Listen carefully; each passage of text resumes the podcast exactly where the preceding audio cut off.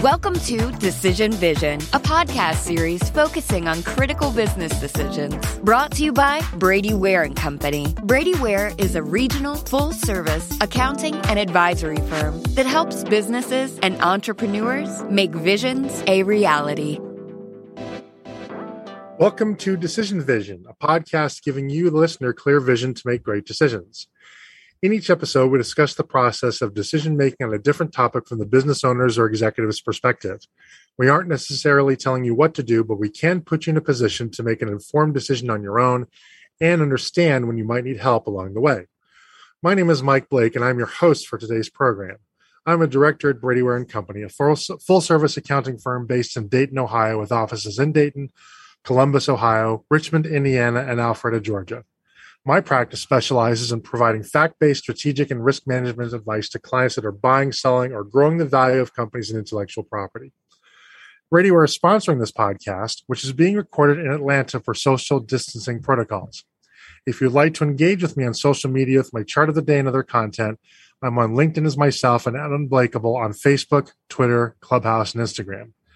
If you like this podcast, please subscribe on your favorite podcast aggregator and please consider leaving a review of the podcast as well. Our topic today is Should I create an email newsletter? And, um, you know, in, in doing this topic, I almost think like it's what's old is new again, back to the future, retro, however you want to call it. Email newsletters, I think, have been declared dead more times than your typical cat or Rasputin. Take, take, take either one. Um, you know, first it was spam blockers. And the next uh, was social media. Of course social media was going to obviate the need for email newsletters. And then of course everybody told us if we don't send people things in the analog world and handwrite them then nobody's ever going to read it. And and the list goes on and on. And uh, to coin a phrase from about five years ago and yet they persist.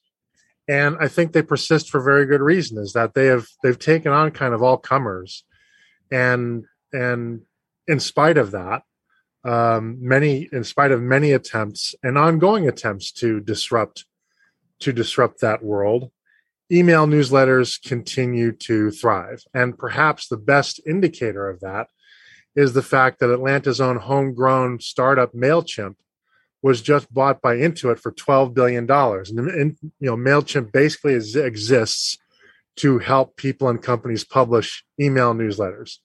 Now, why does a tax company want a newsletter company? I'm not sure. I was going to say I'm not in that business, but I guess working for a CPA firm, I technically am, but I'm not. And I'm, you know, I don't even do my own taxes. I'm a CPA. And uh, I don't understand the strategic rationale for that deal or the price that they paid. But um, you know, good for Ben Chestnut and his team. They've worked hard on that on on that company for a very long time.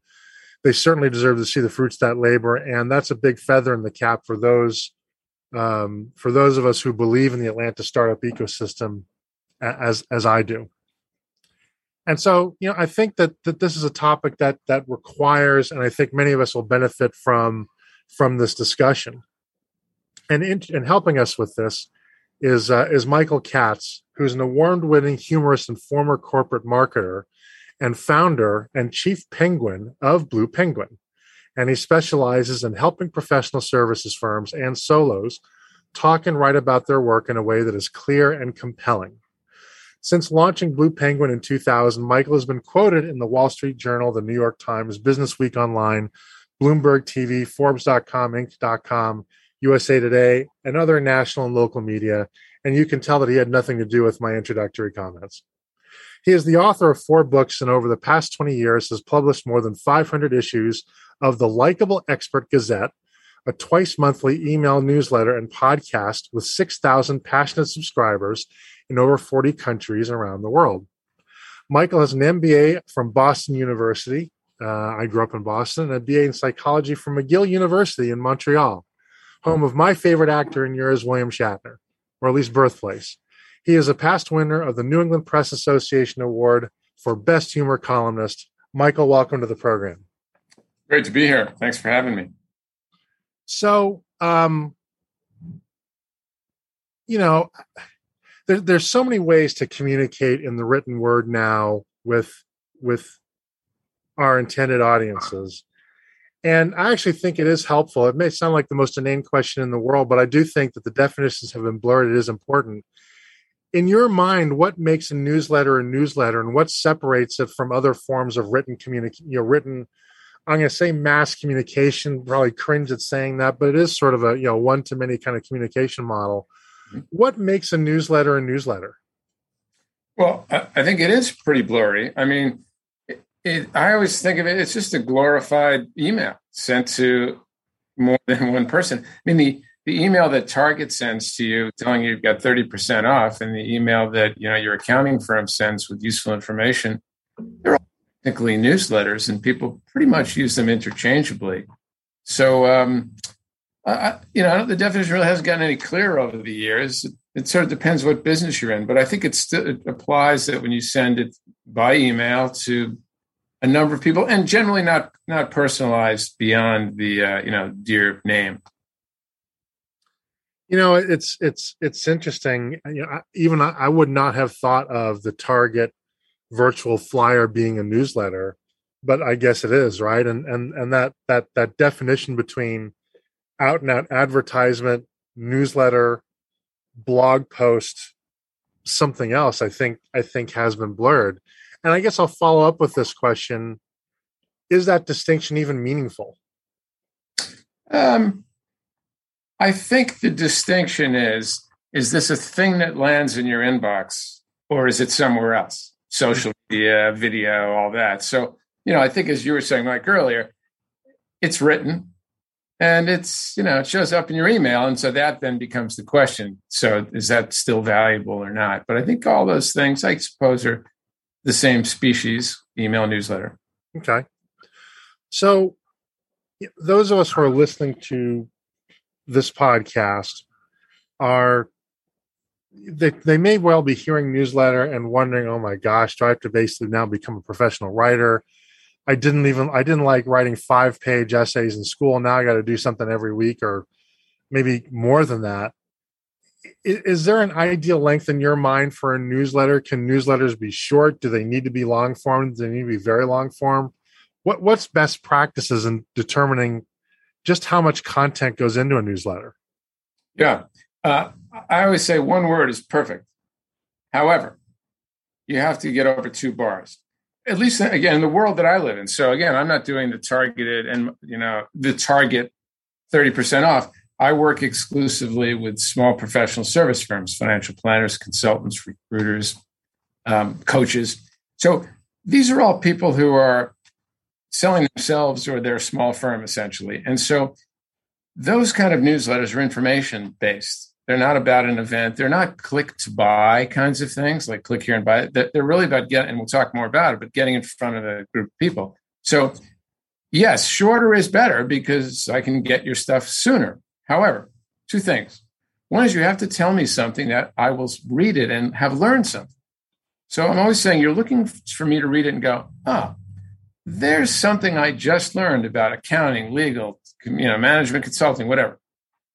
Second thing is, I think you want your newsletter to be long enough that you include some of your personal voice, story, um, experience because if it's just information, well, I can get information by Googling it. So if you can say something that includes something useful and enough story, which I know we'll talk about, then I think that's good. I would say that for most people, then you're talking five to 800 words to get that in there. But you know, there's even among my own clients, there's there's there's variations there. So how do you decide what goes in? And, and, and I'll, pre- I'll preface this with kind of my experience with this podcast, and you've done a lot more of these things than I have. So, um, uh, God, God bless you. I don't know how you do it. Um, um, but but I, the, the question I'm asked most frequently is how do you decide on the topics and how do you kind of keep it fresh? Yeah. And and and my answer to them is well, I keep a for me, I just keep a running note in Evernote, and every time something pops in my head, I write it down. And then if I don't write it down, or I'm sorry, if I if I'm really stuck, I'm not afraid to revisit something. if I think somebody else can bring a different voice to the same topic. Right. Um, so, how, how do you decide what goes into your newsletter? So, my point of view is, tr- I'm trying to I'm trying to help my readers not need to hire me, which sounds counterintuitive, but what I mean is that, and this is true for any profession that I'm working with, help them learn not to need you. So, if you took a very simple example, suppose you're a carpenter, your newsletter should be about how to use a hammer, how to buy wood, how to climb a ladder. It's very simple stuff. And yes, if I had got and received and retained a thousand newsletters like that, I suppose I would know as much as my carpenter. But the truth is, you'll never give away your business with those 500, 700 word tidbits. But it has to be useful so that I read it. Like everybody thinks about what do I say to promote my business, which is fine. That's why we're doing it. But your readers don't care about your business. They are only going to read it and stay with you and tell other people about it if they find it useful. So that's the sort of basis of it always. It, you have to match up to the audience that presumably would hire you by giving them something that will make them live their lives better or do their jobs better. Instead of running out of information, I mean, I've written 500 newsletters. I have like 30 ideas. So it's fun. I mean, I don't republish them. And, and by the way, that's where stories come in. But I'll address a similar topic with a similar, you know, with a slightly different angle or something. Nobody says, wait a second, four years ago in April, you, you said the same thing. It, it's sort of like, you know, if you have a personal trainer at the gym, you know, the guy's told you a thousand times to, you know, keep your back straight when you do push-ups. You don't say, wait a second, he already told me that. So people need repetition anyway. That's fine. The other thing is, even your most loyal readers probably read every other one.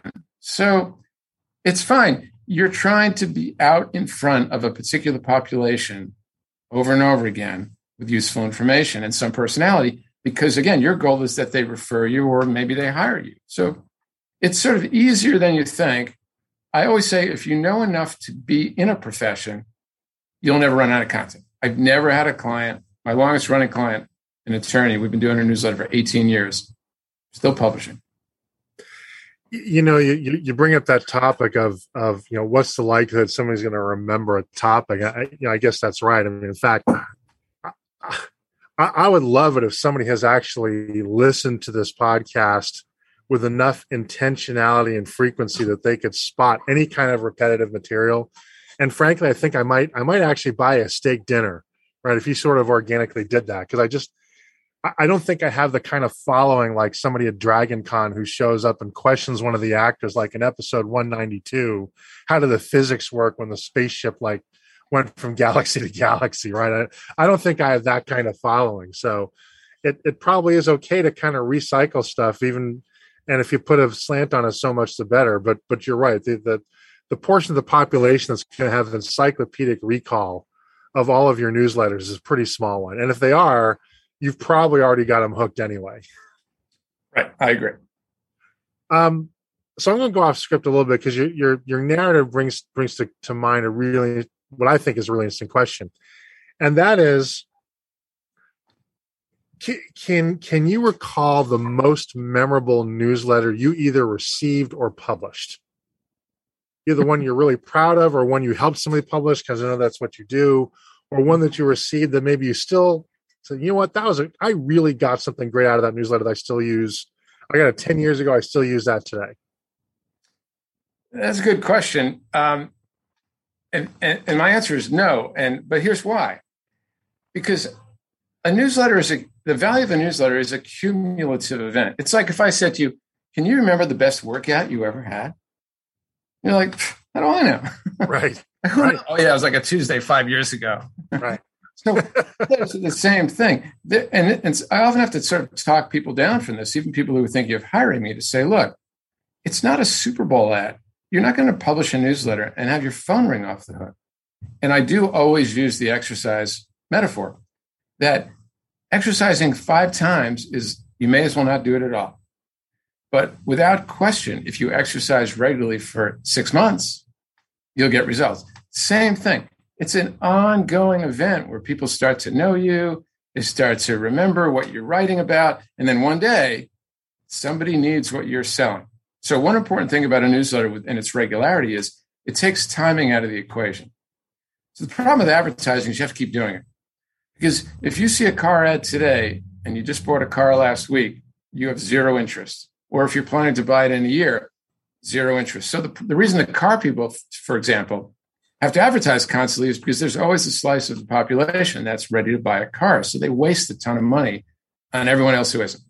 Well, a newsletter, and particularly if you're a small professional service firm, you know, you don't have advertising money.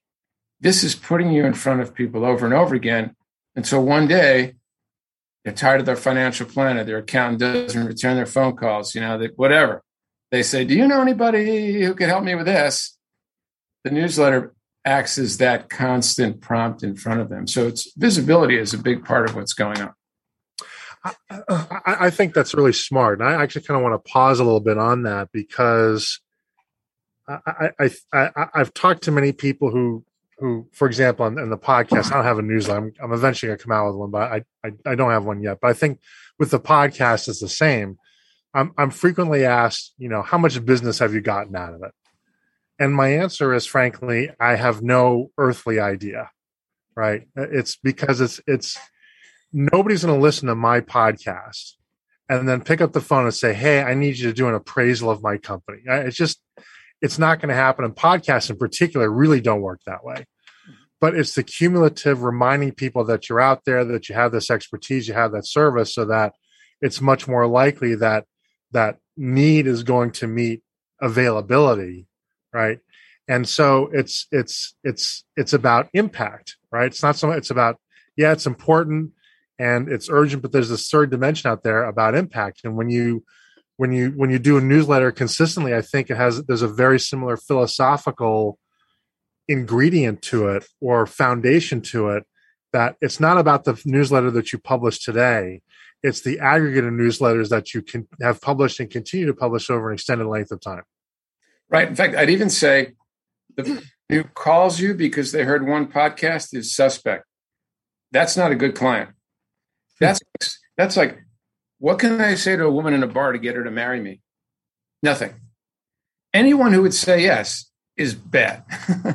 right. you want someone who's listened to your podcast for a year because, first of all, you've screened out all the people who would actually hate you if they hired you because they're like, I like this guy and the people who don't go away. Yep. I never get I because my entire business is based on my own newsletter. No one ever gets in touch with me who isn't kind of pre-qualified. So it's very effective in that way. And the best clients are the ones who've been listening for a while and finally say, Hey, we're ready to hire you. I mean, it's the easiest sales call you'll ever get, an inbound call like that. So as I said my my introduction, newsletters they've they've they've been declared dead a lot, and they're still here. You're still here. You don't look dead to me. Don't sound dead. um, so why have they survived? Why why do they continue to thrive? I think that, and I think they thrive. See if you agree with me. Why do they continue to thrive? Where there's so much, so much competition now for our attention. Yeah, well, you're right. I mean, it's really it's so interesting how much it's changed. So I started doing newsletters in 2001, and the biggest uh, objection I received from potential clients was that not enough of their clients and customers had email. Hmm. And then, then like blogs came out. That was going to kill it. Then it was the whole spam thing. I mean, it's amazing to think that Congress got together and passed a CAN-SPAM act. That spam was so bad that there was a law passed about it. And, and then social media came. And I have to say, about maybe whatever it was 10 years ago when social media sort of started, I was concerned. Like, you know, I don't want to be so selling this thing that's like a dinosaur. And so paying very close attention. What's the next thing? Looking around. And I think a couple of things. One is um, nobody's in charge of email. So the problem with social media and you know there've been some very high high profile examples is they can they can kick you off if they want yep they run the whole thing like nobody knows what the algorithm on linkedin is or facebook to get you in front of different people it's a secret So you you could be very popular on LinkedIn, and tomorrow they change the algorithm, and now it drops. So you're you don't own the real estate if you build a business on any of the social media platforms. You're, there's somebody in between you and the recipient. Email is a completely distributed system. Nobody is in charge of email. So the only people who decide whether my newsletter is read and opened are the people on the list. So that's very powerful. Um, secondly, it shows up in your inbox. So it's funny. Sometimes if I'm talking to a, like a live group, I'll, I'll say, okay, raise your hand if you've checked LinkedIn today. And you get like, you know, half the group. Raise your hand if you've checked email. Everybody. So as much as email is dead, you know, it's sort of like the day you can sign up for a social media account without an email address, I'll believe it's dead. It still is the default in in our life. It's not even do you have email anymore? There's things you can't do. I can't like I can't make a doctor's appointment anymore without an email address.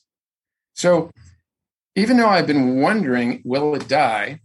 It still continues to be very um, compelling. And again, because my newsletter will sit in your inbox until you delete it, I think it's also more powerful than a post on LinkedIn, which in the time we've been talking, if somebody posted, it's already gone. You know, it's pushed down. So it just sort of continues to.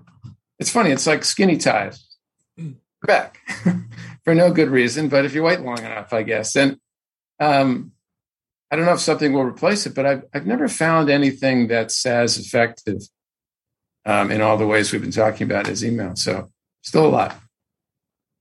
Yeah, that that that's a really interesting. That's an interesting description. I hadn't thought of either of those things, but it, it it's it's right to me. You know, social media. We we don't own the real estate. We don't control who sees our thing, who sees our our, our content, and you know we try to read the tea leaves in terms of what's going to to to gather that the the most uh, first of all visibility right? And then engagement which is entirely you know that's a different animal. But then this notion that that in in a way email has become like broadcast television right? The way that you describe it. And I, and I think that's so smart. Um and, and i guess it resonates with me because several years ago we cut the cord um no cable tv but we we still do subscribe to the netflix hulu's of the world. I have no idea if we're saving money. We're probably not if i'm if i'm you know coldly honest about it. But the one of the benefit the reason we still do that is because you can't just sort of turn on netflix and a program appears right? Mm-hmm. you have to be with the modern television model you have to be intentional about what you want to watch right? Unless you do cable and then you can do that right? That, that that's what we want to do. Email is kind of the same thing right? It's so ingrained like you said you cannot make a doctor's appointment. You can't do most almost anything you want to do in life, the the phone book has been replaced by email in some regard, right? And so you you're looking at it. If you're a functional adult in the society, you are actively managing and and and looking at an email account, and that's the way into everybody is through that that channel. And I had not mm-hmm. thought about that until you raised that before. That's that's really interesting. That's really important. I think it could. It does somewhat depend on the population too. So you know, everyone I work with is, I don't know, 40 or older. Yep. Whereas, you know, I have a 22 year old son. I have to, I have to text him to tell him to check his email. So it yep. is possible, even though he has an email account, it is possible if you're talking to that audience and who knows the sort of next generation that it, it moves on. But at least for now, you know, my people, sort of the middle aged and older, um, we're still very much tied to email. Yeah, I'm with you. I'm I'm on the older side of Gen X myself, so email is going to be my primary my primary conduit. And I have a teenager. I kind of do the same thing, but what he's finding is that I mean, texting among amongst himself and his friends is fine, but for the really important stuff, he misses a lot if he doesn't check email. Right. Well, right. right. So, right. Yeah. You know, for for what it's worth, for now, you and I are still controlling the world. Uh, in 20 years, it may be different, but Good we still know. world with an iron fist. Um, so um, let me switch gears here and it's a little bit more, the, a little bit of the how. So there are services out there, as you know, where you can send out a newsletter that's basically canned content. Somebody writes it for you, and then you put your name on it. You say that it's yours. What do you think of those? Is, is there any value to those in your mind? Are there certain? Is there a value case to a certain kind of customer? Are they really valuable? What what what's your view there? Um, I think there's value there. I mean, again, because the the option of not doing that is you're invisible. So even if I never open your email, but you show up once a month or whenever, and I, you know, for whatever reason, don't unsubscribe, at least I know you're you're alive. So that's better than nothing. Um, there's a few things missing though. The problem is, you know, back in the day when it was print emails and you know the insurance industry was famous for this where you could get your photo and your you know contact information onto some thing they mailed well back then it was valuable to have someone give you some information about buying insurance for example today i can get any piece of information i want on anything in a minute with google so if all you're sending me is canned information number one it's not unusual in any way and number two, it's not even your point of view. So, this sort of funny thing going on people sign up for your newsletter because they want the information. But what I'm trying to do is get them to know who I am or who my clients are. Because if you're selling a professional service, the problem is the people who are your prospects and even your clients cannot tell how good you are relative to the other options. It's like you don't have the slightest idea how medically capable your own doctor is. You don't even know where he or she went to medical school. You're like, I don't know.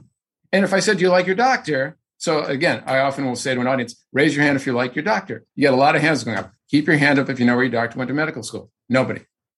So why do you like your doctor then? Or your accountant or your auto mechanic? I like the way they talk to me. I like their point of view. I like their personality. It has sort of nothing to do with their capability. Yes, you have to be capable. But everybody who's worth worrying about is capable. In fact, if you're in an industry like yours, Mike, that's where certification certification is required, CPA, medical school, you know, whatever. Uh, it's actually harder to distinguish yourself because I know as long as I hire a CPA, I got somebody who's over the bar. So the differentiator is not capability. Again, you have to be good enough. It's all this soft, squishy, non professional business stuff. And so to me, what a newsletter ought to be is story and personality wrapped around useful information because over time, people get to know you. What's funny is when I write a newsletter, let's say for myself, um, I'll write about, you know, a trip. My, my family just took a trip to Colorado. Nine out of 10 of the comments I get relate to someone else who went to Colorado. It's not about the business thing if I only wrote a newsletter and just told you about a family trip, you'd unsubscribe. But when I wrap this around the useful information, the the soft stuff is what they notice. And ultimately, I think that's why you hire me versus somebody else, or don't hire me because you don't like me. But again, I I'm happy about that. You're better off if we wouldn't get along to go elsewhere. So it's a really weird thing, but it's extremely extremely powerful because that's really how word of mouth works anyway. People just passing other people around. Um, and a newsletter done this way is just a very scalable way to do this, you know, to network essentially. And you know that that's that that's interesting how you bring how you bring the individual voice into that and and and and I agree with that. And you're right. It is in in in the accounting industry very challenging for people to separate themselves and and, and really hard. You got to be really careful and say I'm the best accountant in the world. Um, that's that that that's that's a hard that's a hard position to sustain or quantify, right? But you can always make yourself different. But you can't make yourself different unless you're actually communicating with somebody that they can see how you're different. And I don't think it's all that effective to say, "Well, I'm different." you have to lead people to their own conclusion that you're different by acting differently.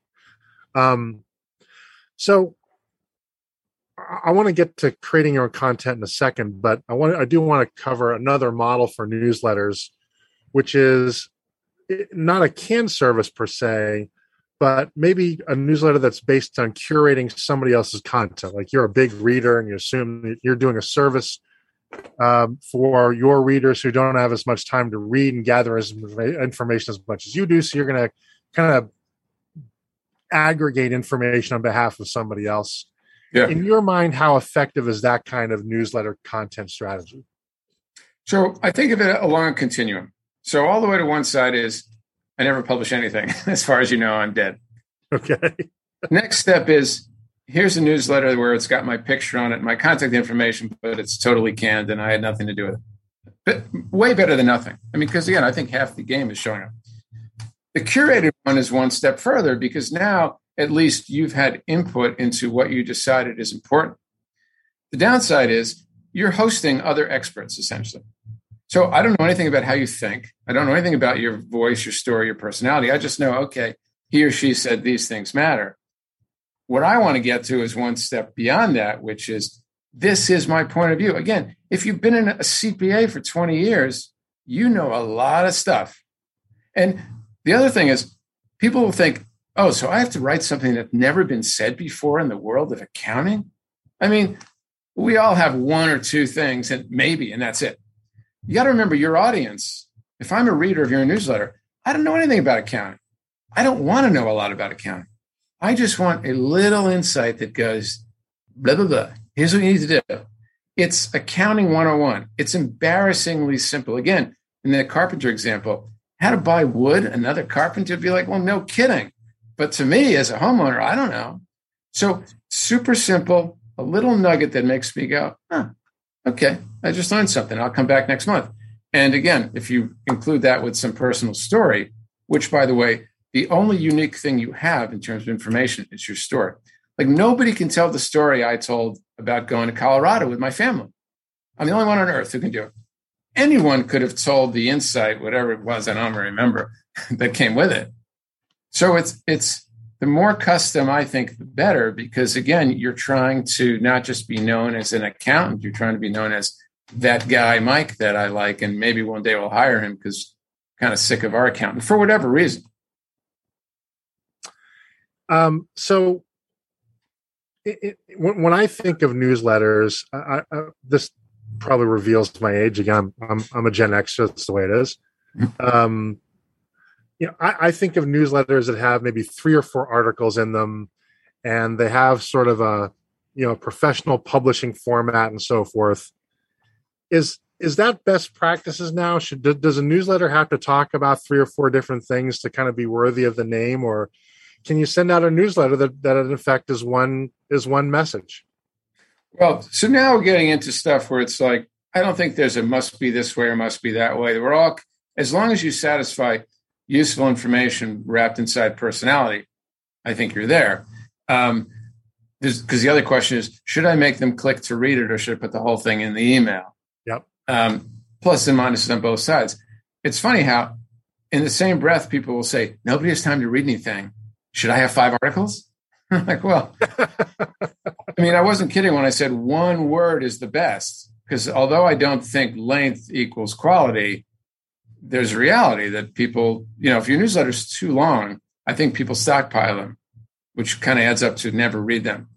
Um, I have a friend slash client, the only person I've ever met who can satisfy the useful information personality in 300 words. I don't know how he does it, but his newsletter is so so short that when it arrives, I read it right away because I know it's going to be short. So I think it's okay to have the several stories, but again, my goal isn't to be a publisher, it's to generate business. So I just want to make sure I tick the box of useful and story. And so uh, I, am inclined towards the um, main article. There'll be some tidbits like, hey, you know, here's we just won this award, or you know, again with my clients, there might be another section. I have, I have someone who does like a, a book of the month that she reads. She's an attorney, but there's that one main article and um, I find that works pretty well, and uh, it gets read as a result. So, you, you you talk about, and I agree that it's important for a newsletter, if possible, to to reveal as much of the voice of the creator of the newsletter as as possible. What do you do if you're not a particularly good writer? right? Not not everybody. You know, some people are good at math. Some people are good at writing. Some people want to be good at writing. Others couldn't care less. It is our, our newsletter just sort of closed off to you, or is it a massively hard slog if you just don't fancy yourself as a writer? Okay, so I'm going to use another exercise analogy. Please, please. So, like 10 years ago, I had knee surgery, like had my ACL replaced. And afterwards, the, the physical therapist said, okay, you got to go to the gym and get on an elliptical machine because you can't run for a while. And I never used an elliptical machine, but I did belong to a gym. So I go in there and I look, and there's like four different kinds of elliptical machines. And so I go up to the front desk, and there's the guy that's like, I still remember this like huge muscle guy with this like tiny little t-shirt, reading like a muscle magazine. And he doesn't even look up at me. And I go, hey, which of these elliptical machines is the best one? And he said what I believe is the, like the most wisdom I've ever heard. Without looking up, he goes, whichever one you'll stay on the longest.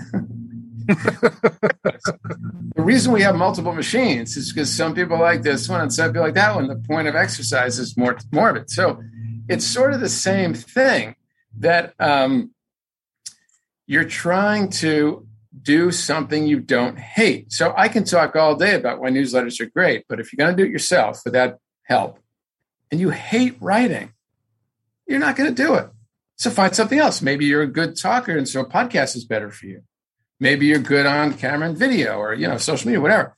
You have to pick um, marketing tactics that you at least can tolerate. Same thing. Some people hate running. Some people like swimming. Or you'll never do it because the rest is really sort of nuance. Is a podcast better than a newsletter? I don't know. The point is, keep showing up, keep doing it. Um, I don't think you have to be a great writer, though as long as you're willing to do it. It's funny. I've had so many people over the years say I'm a terrible writer. Like no one's ever said to me, I can't talk to other people. what do I do? it's sort of the same thing. This isn't like, you know, you got to be Stephen King here. In fact, I spend a lot of time unteaching people to stop writing like they're writing marketing. Like they get into this mode of it's either super formal or it's like, hey, dude, let's kill it. And the guy's like 60. I think your newsletter, because again, it is an email, it's inherently informal. So your newsletter, I think, should sound like you speaking, as, as close as that as you can get. And since most people can speak coherently, um, if you do that, you're good. Now you may need an editor because you know you don't want it to look unprofessional with you know punctuation or you know misused words, but that's okay. Most of my clients, um, the arrangement is I have some people where I interview them and they never get on the, they never touch a keyboard. That's fine. But I have other people where after we've figured out all this voice and, you know, what's the design and the MailChimp setup and all that, um, every month we talk about, okay, what's the topic going to be? We've already identified a bunch of areas. We go back and forth on, well, yeah, I think that sounds like three topics. What if you did this one? They write the first draft badly. Like I always say, I don't need you to write it well. I just need the raw material. Give me enough information that I, I can do it. I don't do any research. And by the way, neither do they. Because again, you you don't need to do accounting research. You could talk forever. And then I fix it. So I'm, you know, essentially a writer. But as long as they just give me the blah, I then take that and fix it. Again, whereas there's other professionals I know who do the whole thing themselves. So you can do it. You just uh, but you got to do it. It's like you can't go to the gym twice. You got to keep going. Um, has the advent of mobile devices changed at all how you do or how you create or think about newsletters as a medium? Yeah, I mean, you know, when it, when it started to become a thing, I don't know, five or six years ago, um, you, you know, we had to get rid of the newsletters with the side column, which was sort of the standard because it has to look good on a phone. And then, you know, there's this term responsive, meaning your device responds to your newsletter responds to whatever device it's on. So the same newsletter will work on a computer, a tablet, or a phone. And, you know, the MailChimps of the world have made that automatic. So you don't have to even worry about it. But, you know, half of the world at least is opening email on a phone. I don't know what percent will actually read it there, but you have to make sure, you know, the font's big enough that you don't have graphics that don't work on a phone. So you just test it, but you know, it's not a problem, but you certainly have to account for it. So I want to, I want to switch gears uh, here. An important an important driver of success in a newsletter, I would imagine, is having an audience to send it to. um, yeah. And it, it seems to me that building an email list, well, uh, I'm getting ahead of myself. What if you have what what do you do? The, i'm sure there's a listener there are listeners that are listening to this right now and they're thinking you know what? Newsletter sounds great. I don't know who i'm going to send it to. Right? What is is there a special order of operations or how do you come how do you come up with a mailing list or are there tips to do you think about building a mailing list really quickly and then if you how do you do that any content i mean yeah. is is is the newsletter only a game i guess for somebody that already has a big mailing list no, because again, I'm working with professional service providers. No, none of those people have mailing lists, but your mailing lists are the people you know. I define people you know as if you called them up, you wouldn't have to introduce yourself. So it's not everybody you went to college with. It's not the membership list of your professional organization. That's spam. But it's it's it's the humans on earth you know. I find like the average middle aged person knows like four or five hundred people. They always, oh, I only know 50, but now we sit down. It's your college roommate. It's your brother-in-law. It's these people, you know, it's former clients. I'll talk about what, you know, what, what's the value of your brother-in-law here. It's not, it's not, so people make two mistakes. One is they just get every email they can get. And now they're seen as a spammer. Don't do that. The other is they think, who might hire me? So now they have like 15 people. It's a word of mouth game. So the way I get hired as a marketing consultant, yes, sometimes it's a potential client, but more often than not, you know, four out of five, it's somebody else. Like my brother-in-law, who reads my newsletter and finally knows what I do for a living after you know how many years, and tells a friend. If you think about how word of mouth works, it's two people sitting in Starbucks and somebody goes, "I'm just so sick of my accountant. That guy never calls me back." Blah blah blah. And the other guy goes, "Look at this guy's newsletter. Call him." What's funny is when people refer professionals like that, they don't even necessarily know how the professional works, what they charge, how good they are. If right now, if I said, I need a guitar teacher, your brain goes, Who do I know? Call this guy. So if you take those 500 people, your brother in law, your college roommate, colleagues, you know, more business people, and you're in front of them every month talking whatever it is you do, what happens is they refer you when you so when I start a newsletter with a new client, I'm like, give me those people. Again, only people you know. The first time you publish, out of 550, those people are going to unsubscribe. And yes, you'll get one person, maybe, although it doesn't even happen anymore, who's angry that they're on the list. It, it happened 10 years ago when everybody was like, spam, don't spam me. Now, for whatever reason, like when was the last time you heard somebody complain about spam? It's not even a thing anymore. But so now you're off and running with your 450 people. And yes, it's good to add people because it's a leaky bucket. Every month people move or whatever. But you don't need to like aggressively grow your list. In fact, I don't know of a way to do that that isn't spam. But I, I practice what I call aggressive opt-in. when I meet somebody, I go, "Hey, can add you in my list?" If you know, we connect. Can, so I'm adding onesie twosies all the time. You will get some people who, who wander over your website and sign up, but not a lot if you're the average professional person. So you have to kind of work it intentionally. But what's amazing is you only need like 500 people. You don't, yes, if you're selling products, you need 50,000 people. But if you're selling professional services, I mean, if I get 20 new clients a year, it's all I can handle. So the numbers are small. And again, it works very well for this population, which is different than if your target who needs to do all kinds of stuff like this. It's not, it's really not a list size thing, it's a quality thing quality of the list. Is there an optimal frequency for publishing newsletters? Every day. um, I think, every, again, for a professional service newsletter, which again, just to say, it varies. If you own a bar, it's probably once a week on you know Thursday afternoon. But in my world, once almost everybody I work with, it's once a month. So it's only 12 times a year. And I say only because it has to be manageable. You can't you know, I, I, publish my newsletter every two weeks, which I think is perfect in terms of um, effectiveness. But most people can't sustain that. because they have real jobs. Once a month, there's a nice rhythm to that. Gives you time to pub to get it ready, publish it, and then get some breathing room for a couple weeks and start again.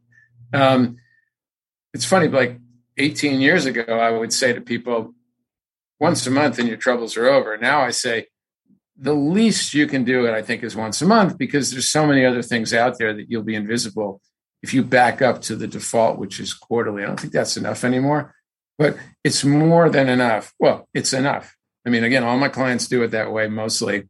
And they all regularly, because people share their success stories like, hey, I just got a new client, mentioned my newsletter. You know, it happens all the time. So it's a good, it's a good pace. So we've talked a little bit about about in effect the long tail of newsletters and how you measure performance. But it also seems to me that one of the benefits of newsletters is that unlike podcasts, for example, there's a lot of data out there that can give you insight in terms of who's opening it and who's mm-hmm. reading it, that sort of thing. Yeah. Are, is that are those metrics that you follow? Do they matter to you? And and if so, you know, what do you really pay attention to? What do you what do you use, and maybe what's overhyped? Hmm. Well, I think newsletter data is overhyped because the only thing you can measure is opens and clicks and bounces. So, because that's the only thing you can measure, that's what we measure. But the truth is, if I'm not selling sneakers or something, what's the difference how many clicks there were? It, it doesn't matter. What matters is, has anyone ever said, I called you because of your newsletter? And I'd say, even there, yes, you get these direct connects, which are great. I love when a client tells me that, or I get that. I mean, my favorite call is somebody goes, Hi, we've been reading your newsletter for two years and want to talk to you. That, that that's a client coming up right there. But um, people like to measure stuff. The thing is with opens is, first of all, it's inaccurate in many ways. And by the way, Apple just made a change to their privacy policy, so every Apple device is going to look like it opened your newsletter. So everybody's er, it's going to become even more irrelevant. But we're not in a click to buy world. We're in a um, relationship building world. So it's almost like if you went to networking event and shook and, you know, and measured how many hands you shook, like it kind of relates to did you make your way around the room, but it's not really what you're measuring. So although I do provide data to my clients and people ask about it often or usually before they hire me, I'm not even sure they even look at it after they're up and running. Just there's a certain leap of faith though, because it is it's relationship building. It's hard to connect, you know, A to B. Um, part of the reason I work only with small firms now, I used to work with big companies, is because I got tired of having to defend it. Because if you're the marketing guy in a big company, because I used to be, you got to defend everything you spend to the CFO. If you own a business, I don't need to explain to you the value of relationship building. So I'd much rather work with someone who goes, Yeah, I get it. So, um, we're talking with Michael uh, Michael Katz, and the topic is should I create an email newsletter? Um, does does the time that you the time of day that you send an email newsletter out matter? Not anymore. I mean, again, back in the day when we all closed our computers at five o'clock on Friday and didn't look at them until Monday morning, I think so. But it's very much a seven by twenty-four thing now. I, I do. I try and avoid the times people are in heavy delete mode. So even though it's 724, people do sleep. So you wouldn't want to send your newsletter overnight. Like my wife wakes up, reaches for her phone, starts deleting. She's trying to clear the day. So when she gets in front of her desk, she's got less stuff. You don't want to be in that pile because the bar is higher. I also avoid Mondays because even though, yes, it's 724, we do sort of slow down. So um, to me, a, a newsletter anytime between like, you know, nine in the morning and or eight in the morning and I try and do in the morning rather than you know in the afternoon, but I have no data for that. And then you know Tuesday through Friday again for a business newsletter, but I have never found a, a difference in any measurable way that says you know middle of the week, middle of the day is better. But this kind of stuff, I don't think it matters. Uh, one piece of advice you hear pretty frequently when engaging in digital marketing is to reuse that content if you can, right? If you've got a you got a newsletter article, make it into a YouTube video, podcast, whatever. Do you, no pun intended, subscribe to that to that to that theory, or do you think that content needs to be more kind of siloed? No, I totally agree. In fact, the best thing that happened to email newsletters is social media. I mean, back when I first started doing a newsletter, you'd send the thing out and then it evaporated. It was email. So if you subscribe to my newsletter 30 seconds after I sent it out, not only did you not get that one, you didn't get any of the other ones because it was in the days before WordPress where you could easily put the thing on your website. So initially it was just email, send it, gone. Then the blogs invented. Now you could send it, but also post it on your website. So now the same content though. But the nice thing is it now lives on your website. Google likes it. People can check it out after the fact. So that was the state of the world for, you know, another five or six years. Now social media. So for example, with my newsletter, I put it on my website before I send it. Now it's a blog. Then I send it. Then I record it. Now it's a podcast. I don't interview people like you're doing. I just record it. But there's a lot of sight impaired people, people who prefer to listen. What do I? It adds 30 minutes to the process. So now I have a podcast. It's on my website. It's on iTunes. Then I take it and I chop up little pieces of it. And for the next year, it, I recite, I cycle it through my social media, which for me is almost entirely LinkedIn, with all my other newsletters. And then it expires in a year. It's just a little bit of a segment of it, an image, and a link back to the thing on my website. So I'm getting people who missed the first one. I mean, even your best readers who, you know, you, if your open rate's north of 35%, you're doing well. So that means two out of three people don't read each one mm-hmm. at best. So they see it on social media. I published a book. It was just 29 slightly changed newsletters. So it's great. It's like the hard part is writing it once. Then how many different ways can you just spray this around over and over again? And yes, I suppose, as you was joking earlier, there's some people who are like, hey, wait a second, I read this before. But most people don't. And this way you get way more mileage for your hard work of writing it once. Michael, this has been a great conversation. We're, we're running out of time, and I want I want to be respectful of yours. Um, there are probably questions that we didn't cover that somebody would have asked, or didn't go as deeply as somebody would have liked. If somebody wants to contact you for more information about this topic, can they do so? And if, if so, what's the best way to do that? Uh, my website is just michaelkatz.com, and they can subscribe to my newsletter or contact me there. Well, great. Um, that's going to wrap it up for today's program. I'd like to thank Michael Katz so much for sharing his expertise with us. We'll be exploring a new topic each week, so please tune in so that when you're faced with your next business decision, you have clear vision when making it. If you enjoy these podcasts, please consider consider leaving a review with your favorite podcast aggregator. It helps people find us so that we can help them. If you would like to engage with me on social media with my chart of the day and other content, I'm on LinkedIn as myself and at Unblakeable on Facebook, Twitter, Clubhouse, and Instagram. Once again, this is Mike Blake. Our sponsor is Brady Ware and Company, and this has been the Decision Vision Podcast.